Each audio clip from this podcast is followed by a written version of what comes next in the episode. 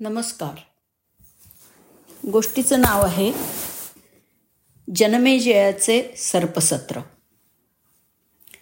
महाभारताची सुरुवात होते ती राजा जनमेजयाच्या सर्पसत्राच्या कथेपासूनच. इथे व्यासांच्या उपस्थितीत व्यासशिष्य वै वैशंपायनानी महाभारत श्रोत्यांना ऐकवलं. या सर्पसत्राचं कारण होतं राजा परीक्षिताचा सर्पदोषाने झालेला मृत्यू. महाभारतातल्या कथेनुसार युधिष्ठिरानंतर राज्यावर आलेला अभिमन्यू पुत्र परीक्षित यांनी बरीच वर्ष राज्य केलं. एकदा तो वनामध्ये शिकारीला गेलेला असताना त्यांनी एका मृगाला बाण मारला.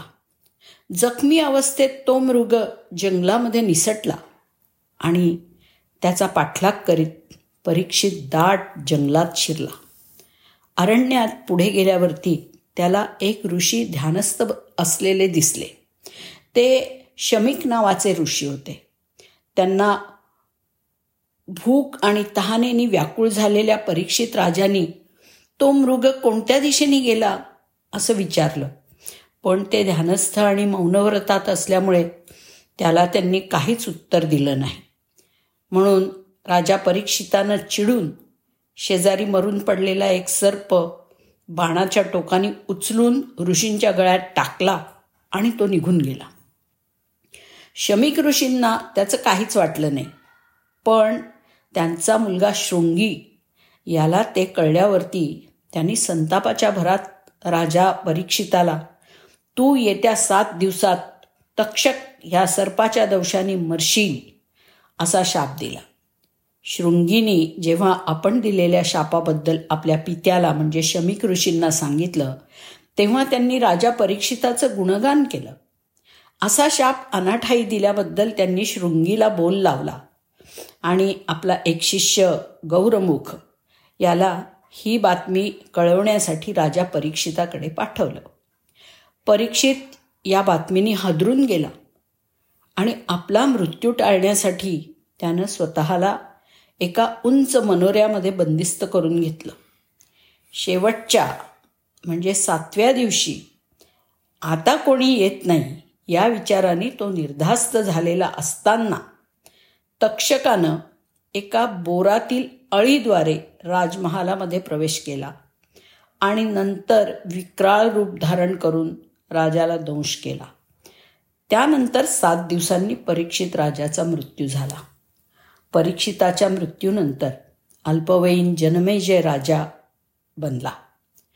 यथावकाश काशीराज सुवर्णवर्मा याची कन्या वपुष्टा वपुष्टमा हिच्याशी त्याचा विवाह झाला आणि तो सुखाने राज्यकारभार करायला लागला.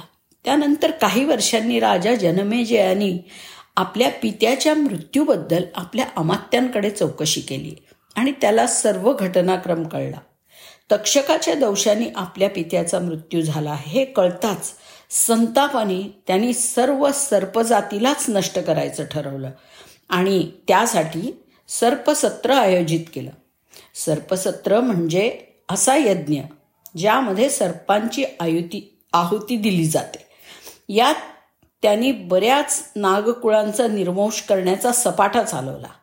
यात वासुकी ऐरावत कौरव कौ कौरव्य तक्षक धृतराष्ट्र अशा विविध नागकुळातील असंख्य नाग मृत्युमुखी पडले. याला घाबरून तक्षक नाग उत्तरेकडे पळाला आणि तो इंद्राच्या आश्रयासाठी देवलोकी गेला. शेवटी तक्षकाची पाळी आली तेव्हा तक्षक इंद्राच्या पाठी लपला.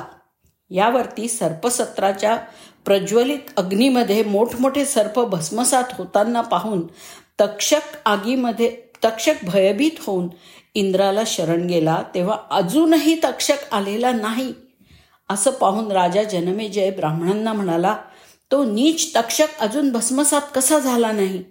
तर ब्राह्मण म्हणाले राजेंद्रा शरण आलेल्या तक्षकाचं इंद्र रक्षण करीत आहे. त्याने तक्षकाला स्वतःजवळ स्थिर ठेवलेलं असल्यामुळे तो अग्निकुंडात पडत नाही. ते ऐकून बुद्धिमान जनमेजय ऋत्विजांना म्हणाला ब्राह्मणांनो आपण इंद्रासह तक्षकाला अग्निकुंडामध्ये का आणून टाकत नाही? ते ऐकून ब्राह्मणांनी त्या यज्ञामध्ये आहुती म्हणून इंद्रासह तक्षकाला येण्याचं आवाहन केलं.